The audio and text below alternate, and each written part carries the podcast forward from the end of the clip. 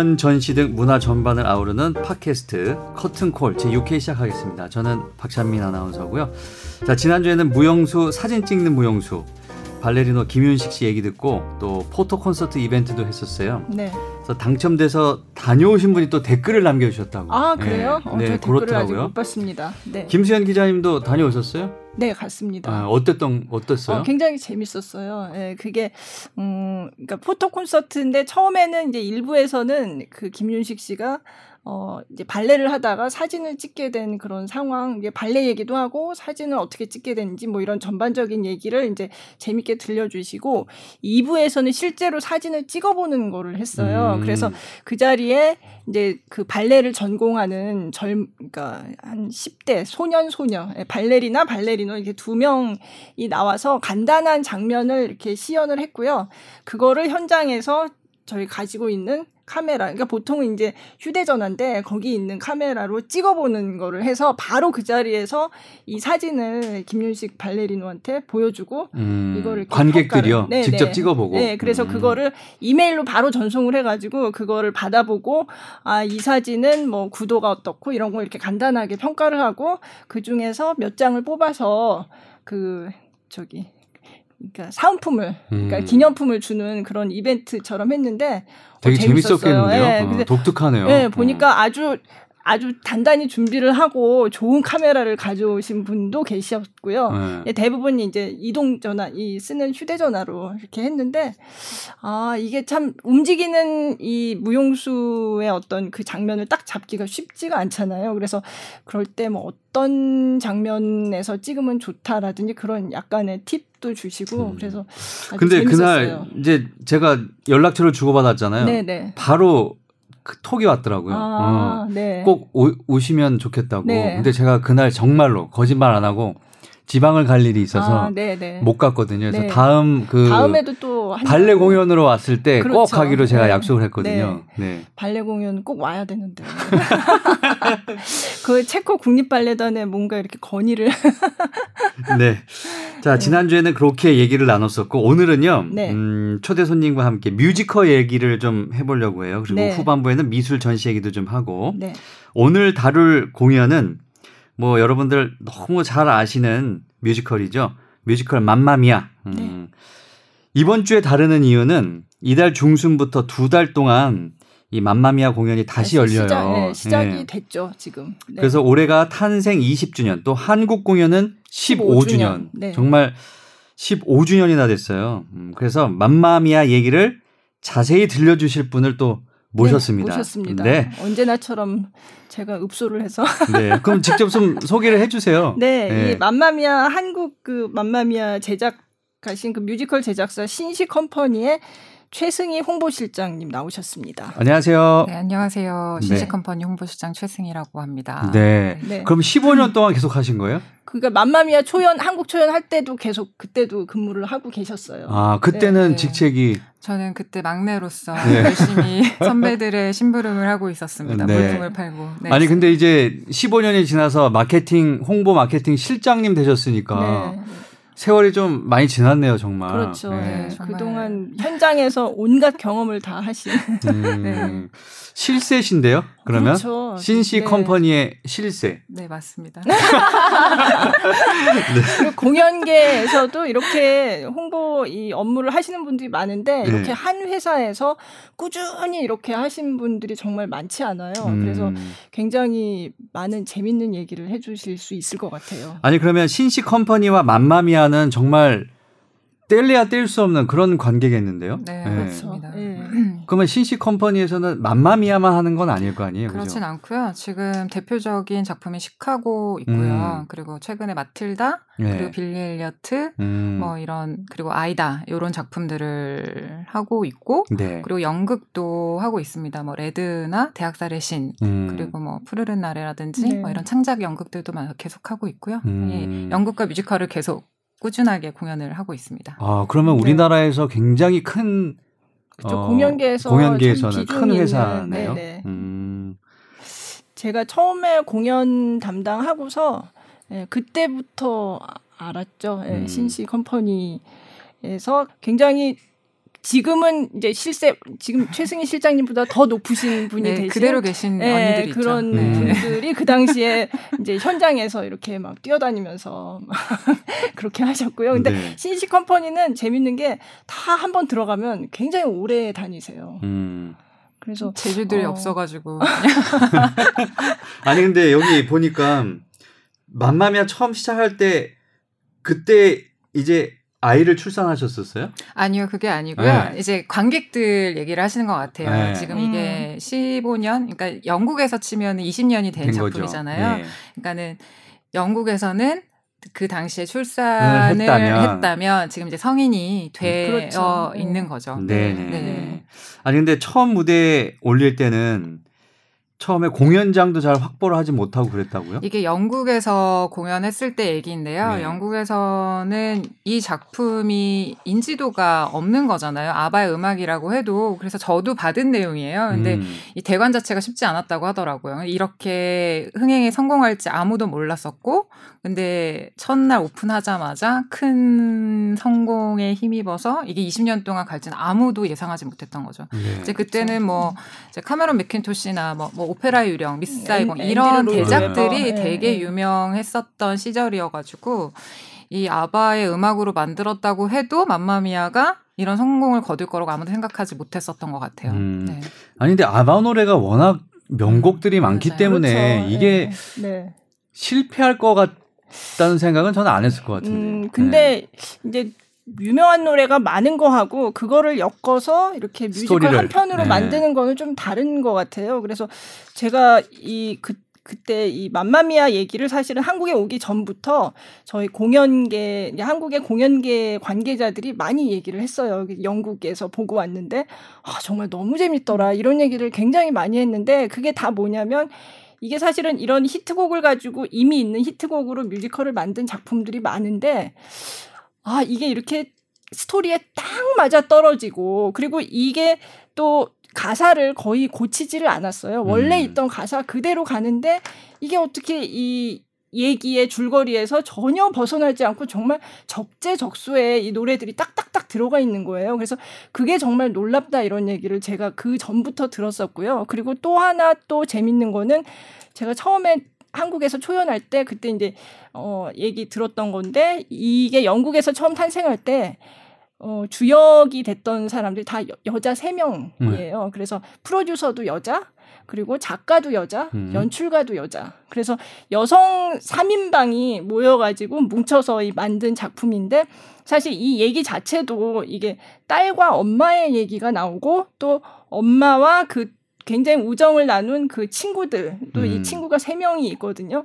그래서 약간 이 여성들의 이야기가 좀 주축이 되는 그런 뮤지컬이에요. 그래서 맘마미아라는 것도 이제 노래 제목인데 이 아바의 노래도 좋지만 어 이걸 어떻게 이런 얘기로 딱 맞게 만들어냈을까? 사실은 처음에는 이게 굉장히 신기했어요. 음. 예. 그 넘버 얘기하셔서 부장님이 넘버 얘기하셔서 저도 드리고 싶은 말씀이 보통 뮤지컬 넘버 보면은 그냥 곡 순서대로 그쵸. 이 1번부터 20번까지 넘버 순서대로 나와 있는데 네. 맘마미아는 ABC 순서로 되어 있어요. 음. 네, 그 이유가 어떤 장면에서 어떤 노래가 나올지 기대감을 주기 위해서 지금도 보시면 뮤지컬 넘버 자체가 첫 곡이 어떤 곡인지 몰라요. 그냥 어. ABC 순서로 되어 있거든요. 네. 그러니까 그게 음. 이걸 만드신 분들이 좀 더 재밌게 보게 하게 끔 하기 위해서 네. 넘버도 순서조차 알려주지 않는 거죠. 음. 그래서 아 이 장면에서 이 노래가 쓰였어 하는 좀 놀라움을 좀 보여주는 것 같아요. 음. 그리고 아까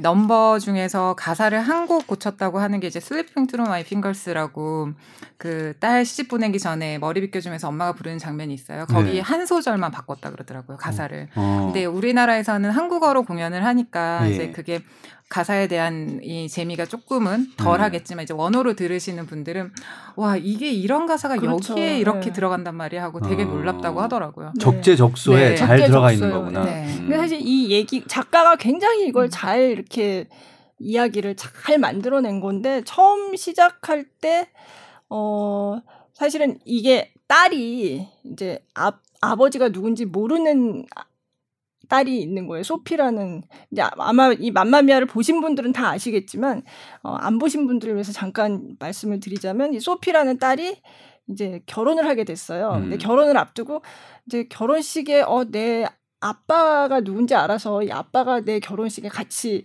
참석을 해줬으면 좋겠다 이런 생각을 네. 하는데 엄마는 자기한테 아빠가 누구라고 얘기를 한 적이 한 번도 없죠. 음. 그래서 얘는 몰래 엄마의 젊은 시절 일기장을 훔쳐본 거예요. 음. 그래서 거기서 엄마가 예전에 사귀었던 음. 남자들의 이름을 이제 세 명을 발견을 하는 거죠. 그러니까 이 세 명 중에 한 명이 내 나의 아빠다. 아빠일 네. 것이다라고 생각을 해서 이 세 명한테 엄마 몰래 이제 결혼식 할 때 맞춰가지고 이 호, 엄마가 지금 그리스의 작은 섬에서 조그만 호텔을 하고 있는데 거기로 초청하는 음. 그 편지를 보내는 거예요. 그래서 이게 아빠를 찾기 위한 이제 딸의 어떤 모험, 소동, 뭐 이런 거 모험이라기보다 어쨌든 소동이죠. 네. 엄마는 전혀 모르고 있고, 근데 사실은 아빠가 누구라고 정확하게 끝에 나오지는 않아요. 네. 이제 음. 이거를 관객들이 보면서 조금 이제 추측을 유추를, 하는 거죠. 예, 추측을 어, 할 수는 상상에 있는데, 맡기는 예. 거죠. 음. 근데 그때 보면 재밌는 게 사실은 이게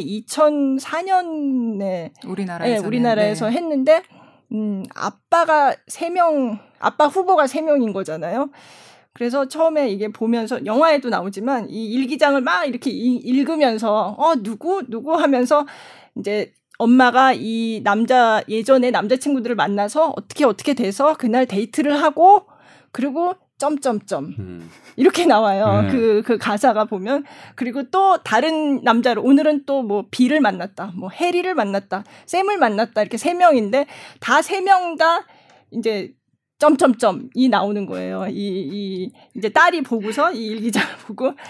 그러니까 제가 얼마 전에 그 저기 최정원 씨가 인터뷰한 거를 어디서 봤는데 처음에는 이 점점점 이런 부분이 이제 이 최정원 씨가 맡은 이 엄마의 역할 도나라는 이름인데 이 도나가 젊었을 시절에 남자친구를 비슷한 그렇게 음, 오랜 기간이 아니라 짧은 기간에 남자친구를 세 명을 굉장히 그러니까 많이 사귄 걸로 이제 좀 어 뭐야 라는, 라는 얘기를 들을 수도 있지 않을까 좀 음. 이건 좀 어, 뭔가 좀 비교육적이고 네. 어, 음. 예, 예. 그래서 그때는 굉장히 걱정을 했었다는 그런 얘기가 나오거든요. 음. 근데 실제로 이제 가보면 그때하고 지금하고는 진짜 또 많이 달라진 것 같아요. 음. 이제 그런 얘기를 어 전혀 이거를 뭐 어 이상하다 이렇게 받아들이지 않고 그냥 굉장히 자연스럽게 웃으면서 넘어가는 좀 그런 좀 그런 변화가 있는 것 같아요. 근데 음. 어쨌든 이 아빠가 세 명 아빠일 수 있는 사람이 세 명이다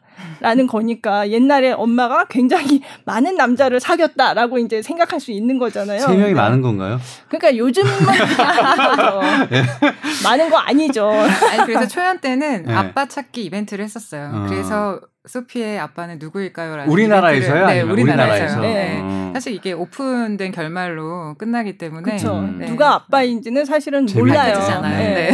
아니 이게 전 세계적으로 굉장히 굉장히 인기가 많은데 우리나라는 어 이제 영국에서 처음 공연을 한 이후에 한 5년 있다가 네, 이제 시작을 그렇죠. 한 네. 건데 그때는 분위기가 어땠어요? 초연부터 막 되게 인- 있진 않았죠. 있진 않았어요, 그러니까. 처음에는 그러니까 저도 그때 막내여가지고 네. 들어가서 그러니까 맘마미아 하면 모르니까 아바의 음악으로 만든 음. 뮤지컬 맘마미아. 어. 그래서 항상 아바를 강조했었어요. 그쵸. 그때는 아바가 훨씬 더 유명할 때였고 음.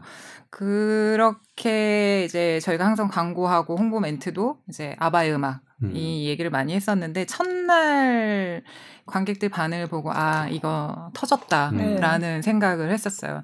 그러니까 중장년 관객들이 이 공연장을 찾는 경우들이 거의 드물었던 음. 시기였는데 이제 커튼콜 할 때 다들 열광적인 모습을 보고 와 이거는 정말 잘 되겠구나라는 안심을 했었죠. 아까 이제 김수현 부장님이 말씀하셨던 것처럼 한국에서도 맘마미아가 성공할 거라고 생각을 아무도 못했었거든요. 음. 그때 예술의 전당에서 한 3개월 정도 공연을 했었는데 네. 다들 좀, 아, 저게 잘 될까? 3개월 동안 이 큰 객석을 채울 수 있을까? 했는데 정말 잘 됐고요. 거의 매진 치면서 네. 공연이. 그게 이제 아바에 대한 그 노래에 대한 추억이 있는 중년 뭐 이런 네, 분들이 많이 그렇죠. 오셨나 네. 보다. 우리 맞아요. 저기 뭐야 얼마 전에 영화 네. 그 프레디 아, 머큐리 보헤미안 아, 보헤미안 랩소디. 랩소디도 그렇죠. 그런 네, 맞아요. 그렇죠. 서양이 있잖아요, 네, 그렇죠? 네.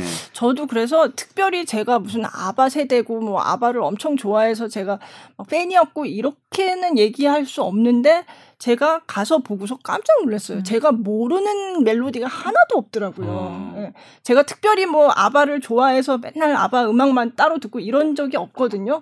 그런데도 불구하고 거의 모든 노래를 제가 들으니까 아이저 노래, 노래 예, 예. 그, 그만큼 네, 대중적이란 네, 얘기죠. 네. 음.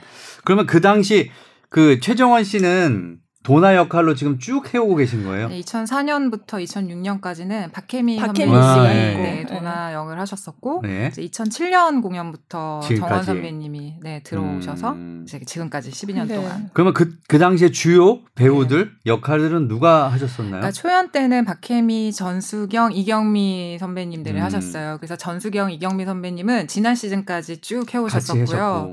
그리고 초, 초대 소피는 그 딸력 이제 음. 배혜선 씨가 배혜선 씨가 공연을 했죠. 네. 하셨었고요. 네. 그 다음에는 뭐 이정미라는 배우도 있었고 뭐 박지연이라는 배우도 있었고 이제 젊은 뮤지컬 음. 배우들이 이제 주역으로 다 활동을 했었죠. 음. 네. 그러면 이번에는 캐스팅이 어떻게 돼 있나요? 이번에는 역시나 이제 최정원 선배님이 그대로 도나 도나 역할을 역할. 하시고 그리고 신영숙 씨라고 지금 뮤지컬계에서 되게 뜨거운 네, 아주 여인 열창 네, 네. 창력이 아주 좋고 네, 도나 네, 역으로 네. 이제 더블 캐스팅이 됐고요. 네. 그리고 딸 역에 이제 소피 역에는 루나 FX의 루나와? 루나가 이제 그리고 이수빈이라는 뮤지컬 배우가 음, 같이 더블 캐스팅이 됐고요. 됐고. 그리고 여러분 알만한 분으로는 이현우 선배님이 음. 거기에 해리 이현우 선배님이라고 네, 네. 부르시군요.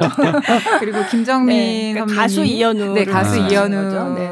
네. 씨가 이제 해리 네. 역을 맡 아 맡으셨고 이제 도나와 가장 큰 러브라인이 있는 샘 역으로는 김정민 씨가 네. 이번에 네. 오디션을 역시 통해서 가수 김정민 네 씨. 가수 아니, 김정민 씨 김정민 씨도 네. 이렇게 오디션을 봐요? 저희는 영국에서 다 네. 오세요. 어. 그러니까 그래서 맘마미아가- 원칙적으로 네. 전부 오디션을 봐야 되는 네, 거예요. 네. 네. 그래서 떨어지시는 분도 유명하시지만 떨어지시는 분들도 계시고요. 그러면 이현우 씨도 다 네, 오디션을 다 보는 보셨어요. 거예요? 네. 루나도 보고. 네, 다 네. 봤어요. 어. 현우 선배는 2011년도에 저희 이 맘마미에 합류하셨는데 16년도에 또 대대적인 오디션을 한 번 다시 봤어요. 어. 그러니까 11년도에도 보시고 16년도에도 보시고. 음. 근데 그냥 너무 즐거운 작품이어서 거기에 대한 부담감 좀 없으신 것 같아요. 그냥 음. 어 하라면 해야지 이러면서 기쁘게 하시더라고요. 음. 네. 아니, 그, 저는 또 몰랐네요. 그냥 이제 연예인들은 그냥 어, 네, 캐스팅이 아니에요. 되는 줄 알았어요. 근데 그게 아니라 아니에요. 오디션을 네, 원칙적으로 다 네, 봐야 네, 되는군요. 네, 네. 어. 그러니까 이게 레플리카 프로덕션이어서 그러니까 영국 오리지널하고 똑같이 진행이 되는 작품이어서 네. 이게 망가지면 안 되잖아요 작품이 잘 그쵸. 유지 어. 보수가 그러니까 유지되어야 되기 때문에 항상 해외 스태프들이 와서 이걸 잘할 수 있는 배우를 음. 이제 뽑는 거죠. 그래서 네. 거기에 대한 자부심이 있습니다. 네. 네. 그리고 또 누, 아까 그 제가 책자 보니까 남경주 씨도 네, 나오는 것 남경주 같은데. 네. 선배님도 샘 역으로 김정민 하셨죠. 배우와 예, 더블, 더블 캐스팅으로. 캐스팅입니다. 네. 음. 그러면 네, 더블 캐스팅이니까 이- 아무래도 네. 나는 이, 이 배우 할 때 가서 볼래 해가지고 조금 더 관객이 많이 들고 그러는 쪽이 있죠. A, B로 나눈다면 이렇게. 아니 아니 그런 게 궁금해요, 솔직히. 예. 네. 있지만 off the record를 네, off the 하겠습니다. 아니 근데 적게 되면 좀 기분 나쁘겠다 그. 그쵸? 하지만 지금 맘마미아는 계속 잘. 되고 네. 계속. 네. 음. 그래서 네. 어떤 캐스트가 더 빨리 매진이 되느냐 이거의 이제 차이죠. 차이지 네. 매진은 다 된다. 네. 네. 항상 이렇게 곤란한 질문을 아니 곤란한 게 아니라 그, 근데 그게 궁금해요. 궁금하긴 맞아요. 하잖아요, 네, 그렇죠? 네. 저도 네. 연극이나 이런 거 뭐 보러 갈 때 그렇죠. 아 나는 이 배우 때 가고 싶은데 이런 게 있거든. 네. 그렇죠. 네. 맞아요. 아 그리고 저희 홍지민 배우도 나오시는데요. 네. 홍지민 배우님이 살을 되게 많이 빼셨어요. 네, 되게 많이 맞아요. 뺐. 네. 네. 원래는 이제 로지라는 그러니까 작가 역할을 하셨었는데 네. 이번에 살을 빼시고 타냐? 타냐라는 캐릭터로 이제 캐릭터가 완전 바뀌었어요. 바뀌었네요. 네. 그래서 그런 보는 재미도 있으실 거예요. 음. 네. 아니 근데 살을 좀 많이 빼면 성량이 좀좀 줄어들진 않아요? 그렇진 그렇진 않아요. 않더라고요. 음. 네. 음. 원래 꼭뭐 성량이. 워낙 네. 좋- 음. 크고 좋으신 분이라서. 음. 그러면 지금 한국에서 몇 차례 이제 공연을 하게 되는 거예요? 지금 어, 여태까지로 치면 한 1,800회 정도 1800 회. 공연을 했고요. 그리고 한 8월 20일쯤 되면은 200만 관객을 돌파할 것 같아요. 음. 그러니까 영화에 비하면 200만이라는 숫자가 되게 작아 보일 수 있는데 뮤지컬에서는 200만이라는 그렇죠. 숫자가 정말 엄청난 어마어마한 거죠. 숫자거든요. 네. 그러니까 역대 저희가 찾아보니까 이제 캐츠가 200만의 돌파를 유일하게 했고 음. 이제 맘마미아가 이제 200만 그러니까 한국에서. 네, 한국에서 네, 네. 한국에서. 네. 아니 그러면 지금 하고 있어요? 네, 하고 네. 있습니다. 음, 그러면 지금 이 지금 캐스팅으로 지금 하고 있는 네, 거예요? 네, 그렇죠. 네. 아니 아까 전에 이달 중순부터 이달. 중순부터 시작을 한 거죠. 그러니까 그러니까. 7월 음. 14일부터 네. 공연을 더 시작을 했습니다. 네, 네, 네. 네. 지금 뭐 역시나 계속 매진되면서 네. 분위기 좋게 가고 네, 있나요? 행복합니다. 아, 그래서 저희 대표님이 음. 네. 그러니까 연극도 저희가 계속 작업을 하는데 연극에서는 수익 나기가 사실 쉽지 그렇죠. 않거든요. 뮤지컬도 네. 마찬가지인데, 그러니까 원하시는 그러니까 좋은 공연을 해서 좀 상처가 있을 때 뒤에 맘마미아와 시카고를 붙여서 공연을 하신다고 하세요. 음. 그만큼 이제 저희한테는 캐시카우 같은 그쵸. 공연이죠. 미, 믿고 보는 어. 믿고 네, 보는 네. 네. 에이스네요, 에이스. 네. 그렇죠. 네. 네. 네. 아니 그러면 여기서 좀 대표곡들을 한번 들어볼까 봐요. 아 대표곡 사실 너무 많아서 네. 맘마미아 그냥 신나는 Dancing 일단은, Queen, 네. 네. 네. Dancing Queen을 한번 네. 아니면 우리 어떨까요? 저기 네. 실장님께서 좋아하시는 곡이 뭐가 있나요? 저는 이 저는 뮤지컬에서 가장 애착이 가고 좋아하는 곡? 저는 이번 시즌에서는 네. 그 Winner Takes It All이라고 네, 알죠. 그게 아, 너무 유명한 네. 곡이잖아요. 근데 그 곡이 샘을 바라보면서 이제 도나가 하는 이야기하는 네. 넘버예요. 네. 네가 나를 버리고 간 사이에 이제 나는 이만큼 힘들었다라는 그거를 이제 한풀이 한풀이song인데 네. 최종원 선배 위너가 너무 멋있는 음. 거예요. 음. 그래서 꼭 오셔서 보셨으면 좋겠어요. 음. 네. 초대해 주세요. 그러면 꼭 갈게요. 네. 네. 일단 그럼 신나는 것부터 한번 들어볼까요? 댄싱 네. 퀸부터 네 들려주시죠.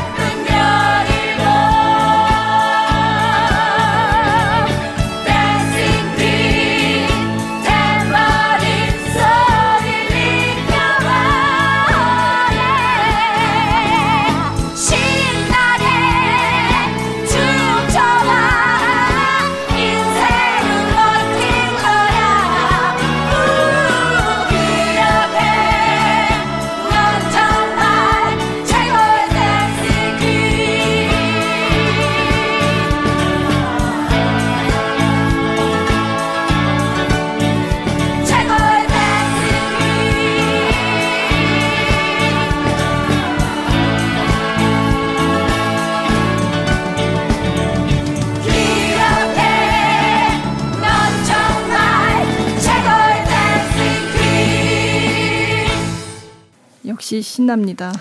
Dancing 네. Queen은 가사가 그러니까 좀 힘을 주는 가사인 것 같아요. 신나게 춤춰봐. 인생은 멋진 거야. 음. 그쵸. 기억해, 넌 정말 최고의 Dancing Queen. 이게 네. 이제 관객 보는 관객분들한테 향해서 노래를 부르면 그냥 관객들도 되게 신나지고 그렇죠. 그걸 노래하는 배우들도 그냥 기운이 막 나는 song인 것 음. 같아요. 그래서 네. 참 네, 개사도. 잘하신 것 같아요. 네, 네. 아니. 그러면 이 원래의 가사와 네. 이렇게 개사한 거하고 의미가 많이 달라지나요? 아니요 거의 거의 비슷한데요. 네. 그러니까 작업이 일단 개사를 한 다음에 우리는 이런 느낌으로 개사를 했어 하고 영국에 다시 보내요. 네. 그러니까 더 위너 테이크스 롤 같은 경우에는 정말 승자가 모든 걸 네. 받는다 이런 그쵸. 내용인데. 네. 그게 아까 전에 도나가 쌤한테, 쌤한테. 부르는 그게 어떤 의미인 거예요? 그러니까는 그러면? 쌤이라는 남자가 네.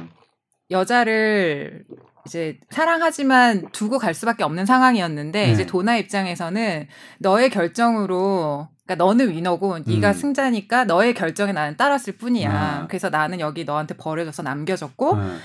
너는 제 승자이기 때문에 그냥 나를 떠났던 거야. 아. 그러니까는 위너는 쌤인 거고 네. 루저는 도나인 거죠. 도나 네. 입장에서. 그래서 이긴 사람만이 모든 걸 다 갖는다. 아. 그때 쌤이 음. 고향에 원래 결혼을 하기로 네. 약속했던 여자가 아, 있었다는 있었어요. 설정이죠. 네, 그래서 이제 고향으로 돌아갔는데 사실은 이 쌤이 그 여자랑 결혼하려고 간 게 아니라. 네. 가서 나는 새로 이제 사랑하는 사람 진짜 사, 사랑하는 사람이 생겼으니까 음. 너랑 결혼을 음. 할수 없어라는 얘기를 하려고 간 건데 이제 도나는 그거를 오해를 한 오해를 네, 한 오해를 한 네, 거죠. 네. 버리고 갔다. 어. 네. 네. 다 그런 거죠. 뭐. 어, 이어지지 못하려면 다 네, 그런 네. 거지 뭐. 그렇죠. 뭔가 이렇게 일이 계속 꼬이고 네. 하면서 네. 근데 이 노래 자체가 러브송이라고 하는데 이게 그 축구 경기나 이런 데서 그렇죠. 많이 틀어져가지고 네. 마치 이제 승자가 닿는 이런 네. 스포츠에서 많이 나오죠 네. 이 그렇죠. 노래가. 네. 근데 그런 넘버는 아니었다고는 하더라고요 어. 원래는. 네. 네, 근데 그러니까 진짜 이런 상황 상황에 네. 너무 어 이 노래가 여기서 나오네 하는데 그게 너무 잘 맞는 네. 거예요. 그러니까 그게 네. 더 위너라는 거는 사랑의 승자인데 네. 그렇죠. 스포츠에서는 그냥, 그냥 경기에서의 승자. 그렇죠. 실패를 네, 네. 얘기하니까. 자기는 사랑을 얻지 못했으니까 네. 그래서 네. 이제 자기는 루저다. 네. 패자다 이렇게. 그럼 뮤지컬을 보면서 들으면 그 노래가 또 새롭게 어, 다가오겠는데요. 그렇죠. 음, 네. 그렇네요. 자, 그러면 아까 이제 우리 출연진 얘기를 아, 했었는데 그 노래 좀 더 들어보는 더 들어볼까요, 거. 그러면? 네. 네. 네. 그 우리 실장님께서 좋아하시는 노래. 예. 저는 네. Sleeping Through My Fingers. 자, 그러면 우리 최승희 실장님이 좋아하시는 음. The Winner Takes It All 하고 네. Sleeping Through My, My Fingers. Fingers. 네. 네. 두곡 듣고 오겠습니다.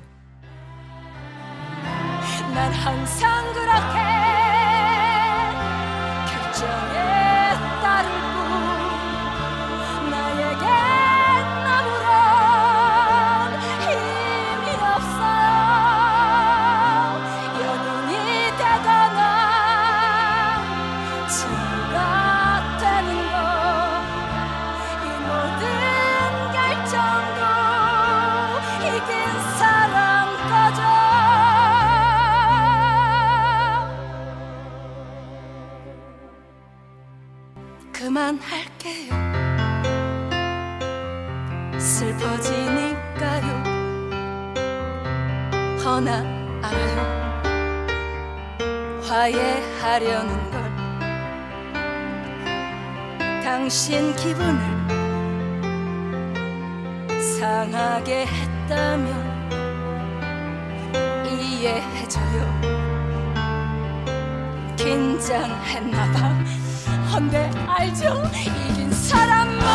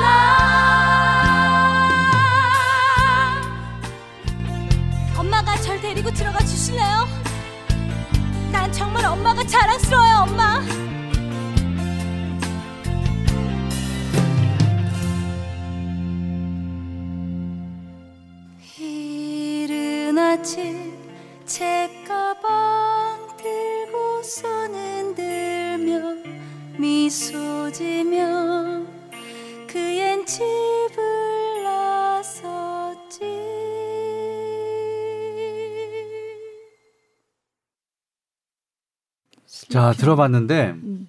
두 곡이 좀 분위기가 많이 다르네요.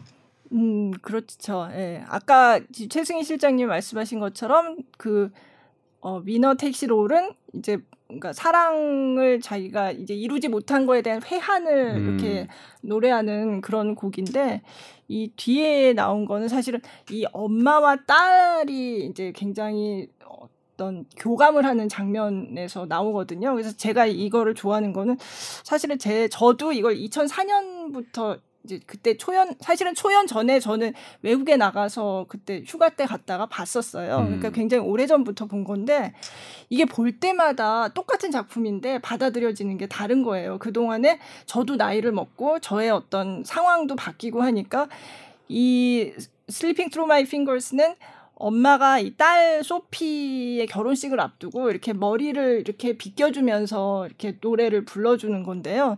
이게 어 굉장히 어리던 내 딸 소피 굉장히 어렸던 애가 어느새 이렇게 커서 이제 결혼을 하는구나 이제 그런 마음을 담은 거예요. 그래서 어 정말 이 아이가 어릴 때 너무 환하게 내 인생에 빛이 되고 이랬던 아이가 어, 어느새 이렇게 커서 내 곁을 떠나는구나 이런 거거든요. 그래서 굉장히 따뜻한 느낌이기도 하고 또 어떻게 생각하면 아, 이제 내가 나이를 먹었구나. 이 아이도 이제 내 곁을 떠나는구나. 약간 그런 어떤 느낌도 있어서 음. 그거를 듣는 게 처음에는 저는 처음에 볼 때는 2004년만 해도 저희 아이가 굉장히 어렸어. 어렸어요. 네. 예. 저희 큰애가 아기였고 그때 2004년이 저희 둘째가 태어난 해인데 음.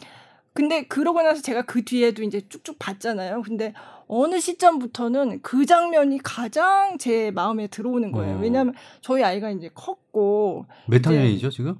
큰 아이가 지금 대학생이거든요. 대학생이고. 예, 그러니까 이거를 처음에 할 때 정말 아장아장 걷는 아기였는데 이 맘마미아 처음 볼 때 근데 이제 뭐 아직 결혼할 나이는 아니지만 어쨌든 성인이 됐고 그래서 이 장면을 보면서 제가 막 막 눈물이 날 정도로 음. 진짜 막 가슴이 이렇게 너무 이렇게 가슴에 와닿는 거예요. 근데 사실은 지금도 눈물이 고이셨네요. 어, 예. 제가 그 장면 생각만 해도 네. 제가 요즘 좀 굉장히 감정이 풍부해져서 제가 감정이 풍부해진 건 나이가 들었다는 얘기거든요. 맞아요. 예, 마음이 약해졌다는 건가?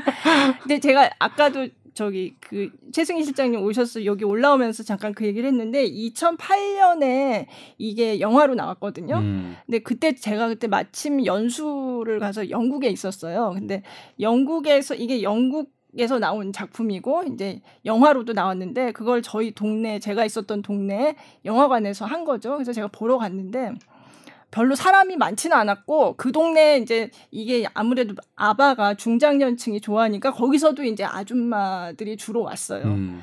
근데 제 옆자 옆쪽에 앉아 있던 분이 이걸 보다가 거의 통곡을 하고 우시더라고요. 그래서 왜왜 왜 이러시나 이거는. 옛날 생각이 많이 그렇죠. 났나 보네요. 뭔가 음. 이제 엄마와의 음. 어떤 추억이든지 아니면 이제 딸하고의 뭐든지 어쨌든 그 어떤 장면이 자기한테 너무 와닿았나 그 노래. 장면에서요? 아니면 그냥 보면서 그, 그 노래 장면쯤이었던 어. 것 같아요. 그래서 막 통곡을 하고 울어서 네. 그때만 해도 그냥 아뭐 또 저렇게 울기까지 해 이랬는데 제가 음 2000 몇 년이 몇 년 전에 이제 이 맘마미아의 오리지널 그러니까, 오, 그러니까 오리지널이라기보다 오리지널은 아니죠. 그 현지 공연팀 네, 내한 외국 배우들이 이제 때. 내한 공연을 했는데 그때 보면서 제가 눈물이 났어요. 어. 그러니까 그때 그 영국 아줌마처럼 통곡을 할 정도는 아니었지만 이 장면을 보고 제가 이렇게 눈물이 또르륵 나더라고요. 그래서 아 이게 그런 심정이었겠구나. 그냥 그런 것 같아요. 저도 네. 그 보헤미안 랩소디가 볼 때 눈물이 나는 게 네네. 그냥 그거 듣던 그 시절이 그냥 생각나서. 음, 어, 옛날이 음. 그냥. 그러니까 그냥 뭉클해지는 거. 음, 왠지 저는- 모르는 음, 뭔지 저는 모르는. 이제 딸이 그때 어렸을 때는 잘 몰랐던 거.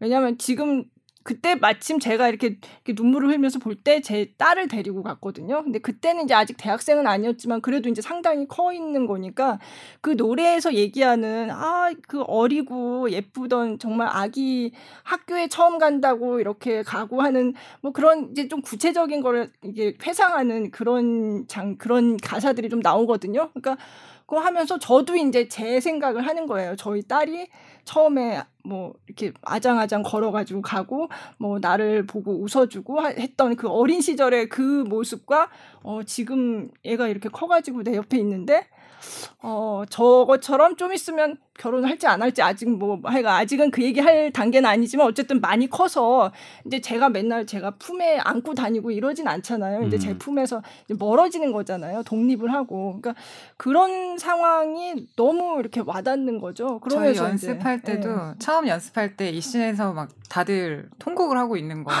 이거, 그래요? 이거 이렇게 슬픈 연극이었어? 막. 아니, 그러니까 네. 슬프지 않은데 그 장면은 굉장히 뭉클해요. 네. 예, 예. 음.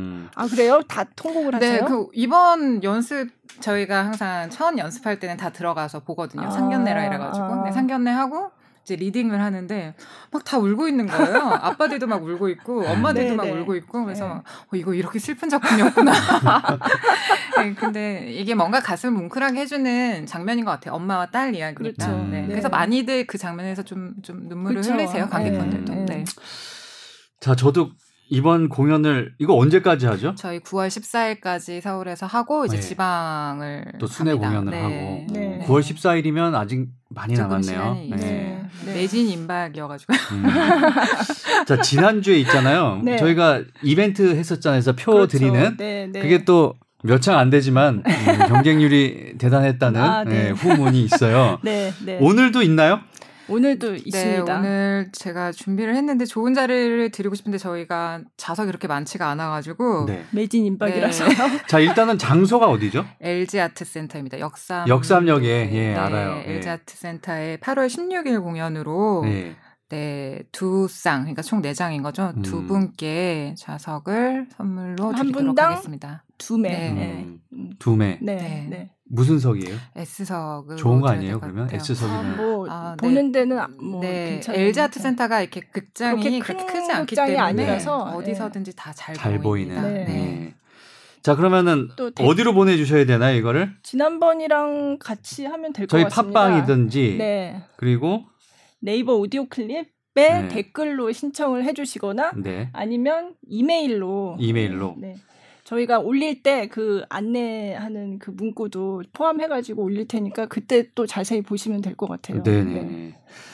알겠습니다. 많이 좀 댓글을 보내주시면 네. 음, 또 좋은 자리 보내드리니까 맘마미아 이번에 루나 그리고 최정원, 또 최정원 씨. 씨도 나오시고 네, 뭐 네. 이현우 씨도 나오고 네. 남경주 씨. 남경주 씨, 김정민 아, 씨. 참. 그리고 성기훈 씨 얘기도 해야 되는데. 아, 네, 저희도 자랑이 있는데요. 네. 네, 맞아요. 성기훈 씨라고 뮤지컬 배우세요. 근데 그분이 2004년도에 한 34살쯤 되셨을 때 네. 샘 역으로 도나의 이제 연인 샘 네. 역으로 캐스팅이 되셨다가 네.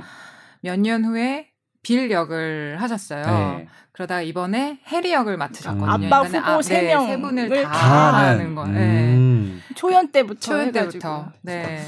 지금 실시간 검색어 뜨겠는데요. 성기훈 해가지고 성기. 윤입니다. 성기윤, 네, 성기윤 네. 씨. 성기윤 네. 배우님. 아 그런 거 네. 쉽지 않은 거 아니에요? 그죠? 완전 그러니까 전 세계적으로 딱 한 분이시고요. 네. 그러니까 저희는 이분한테 이제 공로상을 드려야 될 정도로 정말 없어서는 안 될. 그, 그럼 매 공연 때마다 출연을 하셨나요? 성, 아, 매 시즌 한 번 매 시즌 공연을 하셨고요. 네, 이제 더블 네. 캐스팅이기 때문에 매일 나오진 않으시지만 아. 저희가 지금 15년째 공연하는 동안 계속 출연을 하셨습니다. 아니 그러면 이분은 이제 오디션을 누구나 거쳐야 된다고 네, 그랬잖아요. 그러면 네. 이분은 그세 역을 다 따로 본인이 오디션을- 오디션을, 본 거에 그 역으로 어, 그렇지는 않아요. 네. 그렇진 않고, 그러니까 이 빌하고 해리 같은 경우는 성기훈 배우는 저희 신 씨랑 되게 좀 인연이 깊은 배우님이세요. 네. 그래서 이제 좀 비일 역으로 이번에는 좀 해왔으면 좋겠다. 그러니까 저희가 오히려 이제 좀 제안을 드리는 거죠. 그래서 음. 뭐 남자 주인공 샘, 빌, 해리 중에서 샘이 그나마 이제 좀 주인공이거든요. 음. 아빠들 중에서는 그래서 샘을 하고 싶으신 마음이 훨씬 크시겠지만 음. 이제 전체적인 작품에 어떤 도움이 된다면 뭐 빌 역으로 해, 해볼게, 해리 역으로 해볼게 이렇게 이제 협의하에 그거는 음. 진행이 됐습니다. 네. 음, 그렇구나. 네. 아니 그러면 이런 오디션 정보는 또 지금 이제 뭐 뮤지컬 배우를 꿈꾸는 사람들도 있을 네. 테고 음. 저는 그런 공고를 본 적이 없거든요. 네. 뮤직 이런 오디션 본다 이런 거는 그냥 신시 컴퍼니 홈페이지를 들어가야 알 수 있는 건가요? 아니면 어, 저희 홈페이지나 뭐 SNS나 이런 곳에 네. 저희가 오디션이 있으면 항상 올리거든요. 네. 그래서 자주 찾아 그러니까 뮤지컬에 꿈꾸고 있는 연극을 꿈꾸고 있는 배우들은 지망생들은 거기 항상 들어가서 보겠네요. 네, 그러면. 그렇습니다. 그리고 제가 지금 이름은 딱 생각이 안 나는데 그 약간 배우 지망생이나 그쪽 계신 분들이 많이 보는 사이트가 있는 있어요. 걸로 알고 있어요. 네. 그래서 오. 그 사이트를 들어가면 이런 정보를 이제 한 군데만이 아니라 이렇게 올라올 때마다 여러 음. 곳에 오디션 정보를 올려주는 그런 그 사이트가 있는 걸로 알고 있습니다. 음. 네, 제가 오디션 말씀하시니까 꼭 드리고 싶은 말씀이 어 이거 내정돼 있는 거 아니야 이런 말씀들을 하세요. 아무래도 큰 공연들을 하면 음. 근데 네. 내정은 해놓지 않거든요. 혹시 내정이 돼 있으면 그 캐릭터를 보질 않아요. 아. 그 캐릭터는 뽑질 않아요. 네. 그래서 어 좀 재능이 있다고 생각하시는 분은 꼭 지원을 하시면 그치. 저희가 서류도 심사를 안 하거든요. 왜냐하면 어, 저희가 서류 이- 심사를 저희 안? 서류 심사를 안 해요. 어. 2010년도에 소피 역할을 했던 박지연이라는 네, 배우가 네. 있어요. 지금 너무 너무 잘 이제 뮤지컬의 여이 그 여자 배우, 여성 배우로서 되게 훌륭하게 성장한 친구가 있는데 이 친구가 2010년도에 오디션 접수를 했었거든요. 근데 네. 아무것도 없는 거예요. 어. 근데 오디션 경력이 없다는 없어요. 얘기죠? 네, 네. 그냥 학생이었을 뿐인 네. 거예요. 네. 네. 근데 그 저희가 만약에 서류 심사를 했으면 그 친구를 저희는 만나지 못했겠죠. 네. 근데 이제 음. 서류 심사를 하지 않았고 그렇게 반짝이는 친구들이 있어요. 그리고 정선아 그쵸. 배우도 아 음. 정선아 씨. 네, 선아 고등학생 때 고등학생 때. 저희가 렌트라는 맞아요. 공연 맞아요. 오디션을 봤었는데 선아도 고등학생 이었거든요. 네. 정선아라는 배우도. 그러니까 이렇게 빛나는 친구들을 저희가 찾아낸 경험이 있기 때문에 저희는 서류 심사도 하지 않고 이제 다 오디션을 봐요. 그러니까 음. 내가 공연에 참여할 수 있을까 이런 의심을 하지 마시고 일단 지원을 보는 거죠. 네, 음. 해보시면 그렇죠. 이게. 지금 저는 그렇게 생각해요. 이게 서류 심사가 뭐가 필요할까? 이게 네. 어쨌든 실기인데 이게 그렇지. 않아요? 네. 그냥 그 역에 맞게 잘 노래하고 네. 연기할 수 네. 있으면은 그게 가장 좋은 거 아닌가. 음. 맞습니다. 괜찮은데요. 신식. 아니, 혹시 뭐 나중에 지원하시고 이러는 거 아니 아니에요? 뭐 제가 지원할 건 아니고 뭐 세미나 뭐 그래, 노래 노래 네. 잘하시나요? 제가 노래를 잘 못해서 이게 자 뭐 맘마미아 이제 이달 중순부터 시작해서 9월 14일까지 네. LG 아트센터에서 이제 네. 지금 공연을 하고 있으니까 많은 분들 가서 좀 봐주시면 고맙겠고요. 또 지방 공연까지도 예정이 돼 있으니까 어, 기대 많이 해주시면 고맙겠습니다. 자, 뭐 가시진 마시고요. 또 네. 다음 얘기 같이 해주시면 예. 되겠습니다. 네. 네. 요즘 휴가철이라서 이제 전시 이런 것들이 많이 열리는데 네. 가볼 만한 전시가 뭐가 있을까요? 아, 뭐 가볼 만한 전시라고 요즘 전시가 사실 너무 많아서 호크니전? 아, 네. 네. 데이비드 호크니전이 사실은 이게 시작한 지는 꽤 됐어요. 이제 몇 달 전에 개막을 해서 이제 왜 호크니죠, 근데? 호크니가 이름 데이비드 호크니라는 예. 그 화가의 이름이고요. 예. 네.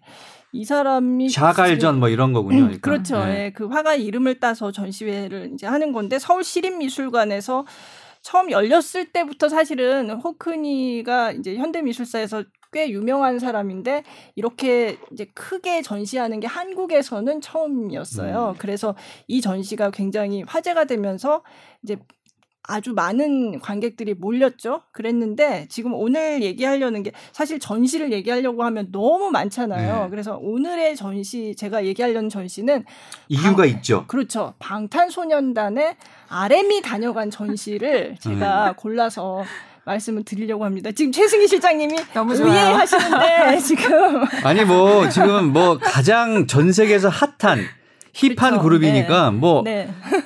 지민이 새벽에 동대문에 가서 떡볶이 먹은 것도 그렇죠. 찍혀가지고 그런 예, 것도. 그것도 막 전 세계적으로 다 예. 팬들이 막 어디냐 막 이러고. 그렇죠. RM이 이 전시를 다녀갔어요. 네, 어. 그렇습니다. 그래서 전시를 보면 그 앞에 가면 그 시립미술관 앞에 안에서는 사진을 찍을 수가 없고요. 음. 그 앞에 이 데이빗 호크니의 그림을 가지고 이렇게 사진을 찍을 수 있도록 포토존을 마련해 만들어놨구나. 놨는데 예. 그 앞에서 딱 찍었어요. RM이. 예, 그래서 이제 그게 이제 트위터에 올라오니까 어. 엄청나게 화제가 됐죠. RM의 트위터에 올린 거예요. 그렇죠. 그거를. 예, 음. 방탄소년단 트위터에다가 올려서 그게 뭐 그래서 그때 가가 가서 그게 봄이었는데 그래서 아, 뭐 봄이 왔다 뭐 이런 그 말과 함께 이렇게 올렸다고들 하더라고요. 음. 예, 그래서 그것 때문에도 또 더 화제가 됐고요. 근데 이 데이빗 호크니는 뭐 꼭 RM이 다녀가서 사람들이 갑자기 많아졌다 이건 아니고 원래부터 굉장히 관객들이 많았던 거고요. 제가 그 이거 개막한 지 얼마 안 됐을 때 제가 이걸 취재를 해서 이제 보도를 한 적이 있어요. 호크니 전을요? 네, 네, 네.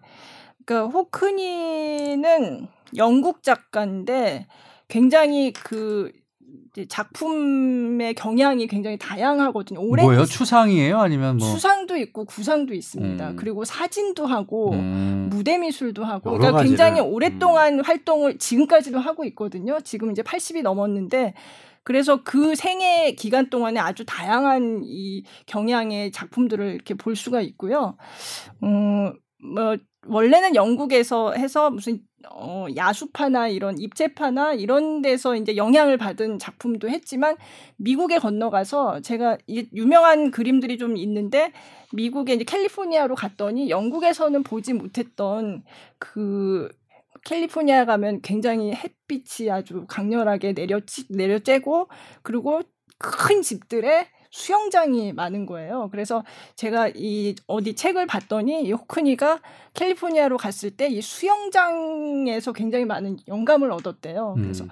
엄청 막 환한 이 햇빛이 막 내려쬐는 거기에 이제 수영장의 파란 물 그러니까 그런 풍경을 영국에서는 보지 못했던 거잖아요. 그래서 그거를 이제 물이 어떤 식으로 보이고 이 햇빛 아래 이 물의 파란색과 이런 거를 어떤 식으로 표현을 할 것인가에 굉장히 천착을 해서 그런 시리즈들이 있어요. 그래서 뭐 음. 물이 튀는 그 장면을 포착한 그림이라든지 뭐 보면 사람은 안 나오지만 첨벙이라는 그 제목이 붙은 그림들을 보면 이제 누군가가 다이빙을 해서 그 수영장에 딱 들어간 거죠. 입수를 하고 나서의 그 물이 막 튀는 그 장면을 딱 해서 어, 그 그려낸 그런 그림도 있고요. 근데 현재는 굉장히 큰 작품들을 만들고 있더라고요. 음. 그래서 이제 다시 자기 고향 있는 영국으로 돌아가서 영국에서 엄청나게 많은 캔버스를 이어붙인 풍경화를 그린다든지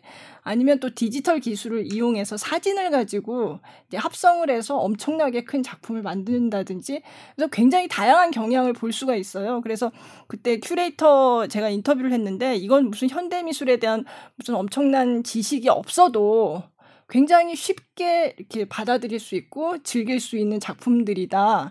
그 미술 세계가 굉장히 대단하다. 이런 얘기를 했던 그런 기억이 나고요. 그래서 음. 요거는 사실은 지금 개막한 지가 좀 돼서 8월 4일까지 하는 걸로 알고 있어요. 8월 그래서 4일 이요? 네, 네.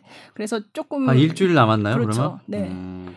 그래서 이게 얼마 전에 30만 명이 넘게 봤다는 기사가 나왔고요. 그렇게 많이 봐요? 네, 네. 오. 이게 그래서 지금 현재 굉장히 뭐 개막- 개막한 지는 좀 됐지만 지금 굉장히 화제가 되고 있는 거고요. 음. 최승희 실장님 보셨나요? 아니, 지금 계속 저도 사실 전알못이거든요. 진짜 전시를 아. 잘 모르는데 음. 이거는 오픈하자마자 제 지인들이 다 너무 열광적으로 얘기를 해서. 예, 그러니까 모른다 그러면 좀 됐었죠. 부끄러워가지고 그래요? 몰래 찾아봤던 저 모르는데. 되게 유명하더라고요. 그러니까 한국에 처음 오는 전시여가지고 네. 그러니까 여기에 관심 있는 분들은 진짜 근데 저희 집이랑 너무 멀어가지고 음. 맨날 마음만 먹고 있다가 아. 서울 시립미술관이요? 서울 네, 시립미술관이요. 네, 네. 저희 집이랑은 멀어서 줌. 일 끝나고는 가기 좀 힘들고 주말에 가야 되는데 주말은 또 집이랑 너무 멀어가지고 왜 댁이 어디신데요? 저 용인이요. 그래가지고 아, 뭐그 멀기는- 정도 갈 수 있어요. 사실은 이 호크니가 또 유명해졌던 게 어, 그 지난해 뉴욕 크리스티 경매에서 이 호크니의 작품 한 점이 얼마에? 경매? 1019억 원. 한국 돈으로. 그 정도의 천억. 이상으로 팔려 나간 기록이 있어요. 그래서 어. 이게 뭐냐면 생존 작가로서는 최고가 기록이었어요. 그래서 또 더 화제가 아, 우리나라 유명했죠. 유명한 작가들도 그렇게 막 천억씩은 안 하잖아요. 아유 그렇죠. 천억은 이게 말이 안 돼. 상상이 안 되는데. 1019억 이요? 예. 예. 1019억 하니까 가서 한번 보고 싶은데요. 제가. 1019억의 아, 그렇죠. 경매가 되는 작품을 만드는 그렇죠. 화가가 어떤 화가인가, 네, 어떤 네. 그림인가 나 지금 보고 사실 싶네요. 제가 그래서 기사 쓸 때도 네. 이 얘기를 앞에 썼습니다. 아, 1019억. 네네. 그러니까 생존 작가로는 가장 비싼 경매가를 기록한 작가예요. 야. 그래서 그 얘기를 먼저 썼는데 바로 그 그림은 이번에 오지는 않았고요. 근데 이제 어떤 경향의 그림인지는 이제 비슷한 그림들이 왔기 때문에 볼수 음, 있고요. 자, 실시간 검색어 또 호크니 올라갑니다, 이제. 아유, 제발 좀 그랬으면 좋겠네요. 네. 지금 이게 안 올라가잖아요. 이게 생으로 올라가는 게 아니라. 자, 네. 어, 어쨌든 이후, 네. 예. 그래서 이게 이제 호크니전이 이제 굉장히 대형 전시로 화제가 됐던 거고요. 음. 네. 그리고 또, 또. RM이 다녀갔던 전시들이 이우환 아. 이우환이요. 예, 네, 이거는 네, 네. 뭔가요? 이거는 이제 부산 시립미술관에 네. 별관으로 이우환 공간이라는 이제 그 공간이 있어요. 그야말로 공간인데요. 네. 제가 가봤습니다. 가봤지만 제가 그때 갈 때는 제가 RM이 다녀간 거를 모르고서 아니, 갔어요. 거기도 RM이 다녀간 네, 거예요? 네, 네. 제가 다녀오고 나서야 이제 알았는데 음. RM이 그 저 6월 달인가 그때 부산에서 팬 미팅을 했거든요. 네. 그래서 6월 아 6월 14일이네요. 그래서 부산에서 팬 미팅을 하기 직전에 이 부산 시립미술관 이우환 공간을 갔는데 이우환 작가가 굉장히 해외에서도 잘 알려져 있는 작가고요. 백남준 작가 이후로 굉장히 음. 해외에서 더 유명한 작가라고도 할 수 있을 것 같은데 일본하고 유럽에서는 설치 미술가로 더 많이 알려져 있고요. 음. 어, 이를테면 그림을 그림을 그린다고 하면 이제 단색화 굉장히 이제 색채가 이제 단색인 그림들을 음. 그리고 그리고 선 여백이 많고 그런 그림들을 그리고요. 그리고 조각이나 설치 미술로 본다면 그 이를테면 돌 같은 그런 자연에 있는 그런 물체 오브제를 갖다 놓는 거예요. 음, 원로 화가시네요. 네, 원로 화가죠. 예. 1936년생이시네요. 그렇죠. 네. 그래서 일본에서도 굉장히 많이 활동을 하셨고요. 네. 그래서 이분이 이제 경남에서 태어났는데 부산에서 중학 시절을 보냈대요. 음. 그래서 부산 시립미술관 부산하고 인연이 있어서 고향이 경남 함안이시네요. 네, 네, 네. 그래서 부산에 이제 시립미술관에 어, 본관이 있고 그 옆에 본 별관이 별관으로 그거를 이우한, 이우환 공간으로 공간이라고 부르는데 이거 직접 설계를 했어요. 음. 이우환 작가가 직접 자신의 작품을 전시하기 위한 공간으로 그래서 이 설계한 건물 자체도 작품 같은 거죠. 이거를 음. 다 자신의 작품을 어떤 식으로 보여줄 것인가를 생각을 해서 지은 건물이거든요. 그래서 벽 벽이 있는 것도 뭐 공간을 이렇게 구획하기 위해서 벽을 만들었다기보다는 이 작품을 보여주기 위해서 여기 이 벽이 있고 통로는 어떻게 하고 근데 동선은 어떻게 되고 이런 거를 다 했다는 거예요. 그래서 만들어 놨는데 그 앞에도 밖에도 있어요. 이완 작가의 그 조각품들이 요 밖에도 있는데 제가 부산에 갔을 때 부산 시립미술관에 가서 어, 네, 이우한 공간을 봐야 되겠다 이러고 갔거든요. 근데 본관을 보고 나서 이제 별관으로. 옮겨가려고 하는데 그게 원래는 음 그 개장 시간이 6시까지인데 입장은 5시 전에 해야 되는 거예요. 음. 근데 제가 조금 늦었어요. 못 갔어요. 네, 그래가지고 그냥 밖에서만 SBS 기자라고 하고선. 그런 거안 좋아하죠. 취재 왔다고. 안 돼요? 그냥 그냥 휴가 때 놀러 간 건데 그렇게는 안 되고 근데 그 공간 자체가 굉장히 멋있어요. 그래서 그때는 몰랐는데 그게 직접 자신이 직접 이렇게 디자인을 해서 지은 거고 그 앞에 정원처럼 돼 있는데 거기도 이제 그 조각품들이 배치가 돼 있고 그래서 너무 아쉬워서 제가 그 앞에서 나오는 이렇게 사람들이 나올 때마다 문이 열리는데 음. 그 앞에서 이렇게 쳐다보고 있었어요. 아니 그러면 결국에는 아내는 못 보신 거예요? 안에 못 봤죠. 여태까지도? 네, 그래서 어. 문 열릴 때마다 이렇게 쳐다보고 안에 뭐가 있나 이렇게 어. 했는데 제가 거기 갔다 와서 아 그래서 다음에 가면 꼭 가야 되겠다.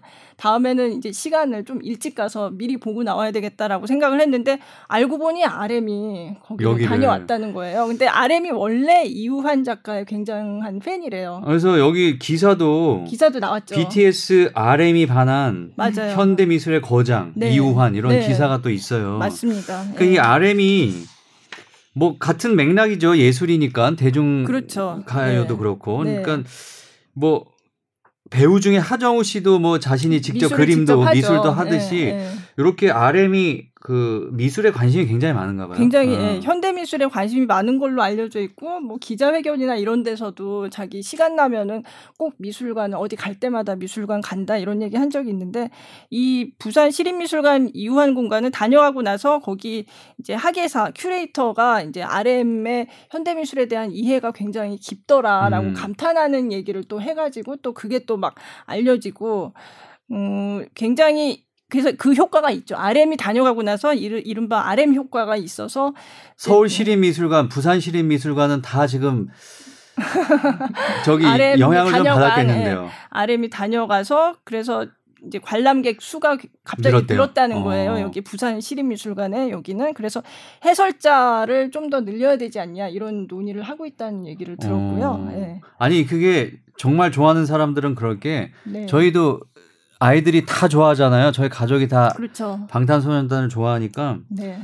지금은 생겼어요. 근데 몇 년 전에는 그 봄날을 찍었던 그 해변 아. 버스 정류장이 있거든요. 아, 네네. 근데 지금 그때는 없었어요. 저희가 갔을 때 그거를 아. 어딘지 그 프로그램에 나온 데를 다 찾아가지고 아, 거기서 저희를? 찾았어요. 그래서 버스 아. 정류장은 없었지. 근데 네, 이 네. 위치라는 걸 찾아서 사진 찍었었거든요. 아, 그게 강릉에 그게?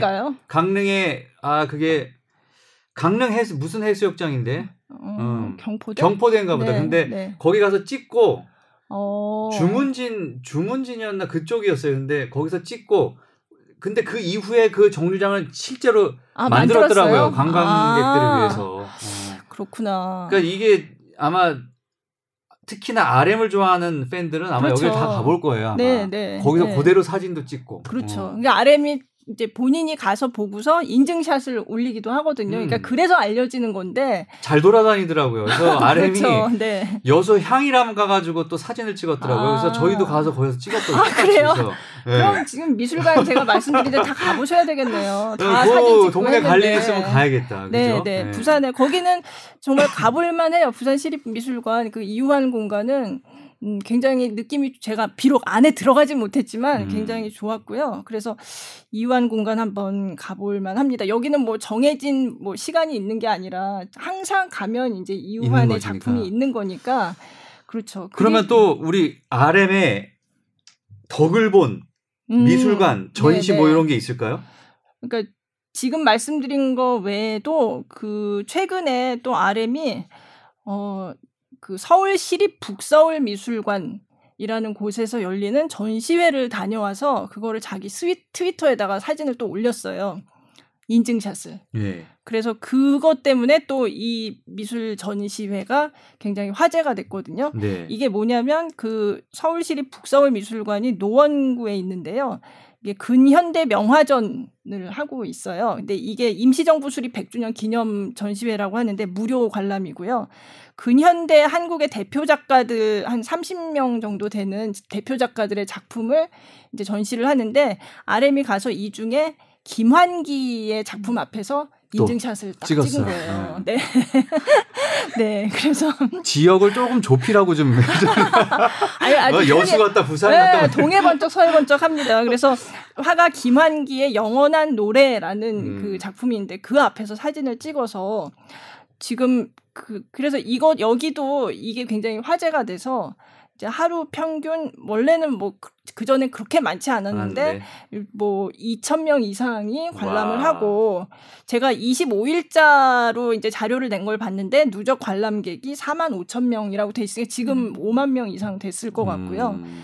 무료 전시고 하니까 사실은 부담 없이 가서 보셔도 좋을 것 같고 제가 트위터를 찾아보니까 이어나 RM 봤어 막 이렇게 올리는 사람들이 몇 명 있더라고요. 어. 별 아무 간날에 RM을. 봤구나. 그죠? 그렇죠. 예. 음. 그래서 요, 요 전시회도 요게 서울시립 북서울미술관에서 열리는 한국 근현대 명화전 근대의 꿈 음. 꽃나무는 심어놓고라는 음. 제목의 전시회입니다. 네. 네. RM이 그러니까 되- 굉장히 뭐 공연하느라고 바쁠 텐데 콘서트 여기저기 뭐 해외에서 많이 하는데 시간 쉬는 때는 이렇게 예, 공연을 예. 좀 공- 전시를 좀 보러 다니나 봐요. 것 같아요. 어. 그래서 최근에 또 나온 게 세종문화회관에 미술관이 있는데 거기서 또 목격이 된 거예요?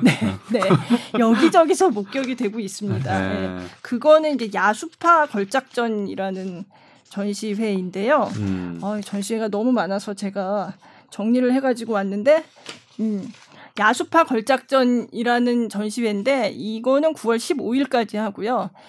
이게 프랑스 국립 트루아 미술관이라는 곳에서 소장한 작품들을 들여온 전시인데, 음. RM이 여기서 이제 야수파라고 불리는 이 화가들이 있잖아요. 그래서 마티스 같은 화가들이 음. 이제 대표적인데 이 야수파 화가 중에 앙드레 드랭이라는 이제 화가가 있어요. 근데 이 사람이 영국의 그 빅벤 있잖아요. 네, 그거를 빅벤. 그린 예, 예. 그 그림이 있는데 또 바로 그 앞에서 음. RM이 사진을 찍었어요. 아. 근데 제가 보니까 원래는 이제 들어가서 이 사진을 찍을 수 있는 전시가 있고 사진을 찍지 못하게 하는 전시가 있어요. 그래서 아까 말씀드린 그 데이비드 호크니전은 안에서는 못 찍고. 이제 밖에 포토존을 만들어 놔서 이제 거기서 찍는데 요거는 다른 작품에서는 못 찍고요. 이 야수파 걸작전은. 근데 이 빅벤이라는 이 작품은 특별하게 전시를 해놨대요. 저도 음. 이거는 가보진 않았는데 이거를 따로 이제 단독으로 이렇게 전시를 해놓고 거기 빅벤의 그 종소리를 좀 재현을 해서 좀 그렇게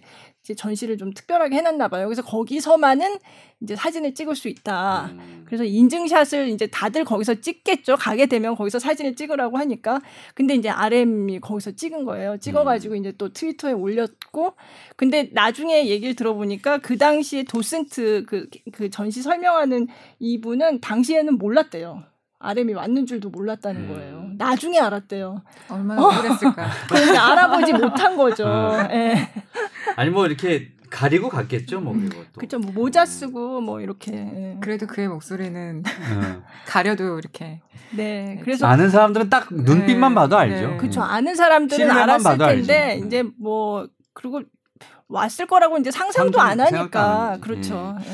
자 오늘 뭐 커튼콜 6회 오늘 굉장히 알찬 내용으로 전해드렸는데 처음에 이제 뮤지컬 맘마미아 내용으로 해서 이제 결국 말미에는 기승전 방탄으로 끝납니다. 아니 좀 그런. 것 같아요. 어. 기승전 방탄. 어. 네, 좀 제가 하다 보니까 약간 그런 느낌이. 아니, 우리 김수현 기자님이. 우리 팟캐스트 커튼콜을 좀 알리려고 지금 방탄 팬들을 좀 어, 유입시키려고 그러시는 거 아닌가 하는 생각이 좀- 아니요, 꼭 그런 건 아니고. 아니고. 아니 근데 제가 그러지 않더라도 지금 진행하시는 분께서 네. 근데 뭐 아이템은 거의 우리 김수현 기자님이 다 정하시는 아니 거니까. 사실은 전시를 꼭 해야 된다고 네. 이 담당하시는 부장님께서 네. 어, 이게 공연과 전시를 아우르는 문화예술 팟캐스트인데 네. 전시도 한번 해야 되지 않냐. 그래서 이제 제가 머리를 짜내다 보니 음. 더 예. 재밌게 하려면 그렇죠? 예, 네, 그래서 방탄. 예, RM 따라서 미술관 가자. 네. 사실은 그래서 이런 이제 팬들이 이 방탄소년단의 RM이 갔던 미술관을 정리를 해가지고 막 올려놓고 인증샷 도 이제 새롭게 거기다 뭐 이렇게 뭐 요즘 짤을 만든다고 하잖아요. 뭐 그런 식으로 해서 올리기도 하고 그래서 굉장히 재밌더라고요. 그래서 약간 내가 좋아하는 이제 방탄소년단의 RM이라는 아티스트가 있다면 이 사람이 어디서 영감을 얻는지도 궁금하잖아요. 그러니까 그런 거를 또 가서 찾아보는 것도. 팬들한테는 굉장히 재밌을 것 같고요. 사실 다른 뭐 전시회가 이것뿐만 아니라 RM이 막 여기저기 지금 막 다녀서 사실 이미 이제 거의 끝나가는 전시회도 있고 이미 끝난 전시회도 있는데 하여간 굉장히 많이 전시회를 다니고 있어요. 아, 지- 그리고 참 생각났는데 제가 지난번에 조성진 이제 얘기를 한 회차가 있잖아요. 네. 그때 제가 하려다가 못한 얘기가 있는데 어, 그 방탄소년단의 B가 예. 조성진을 좋아한답니다. 음. 아, 그래요.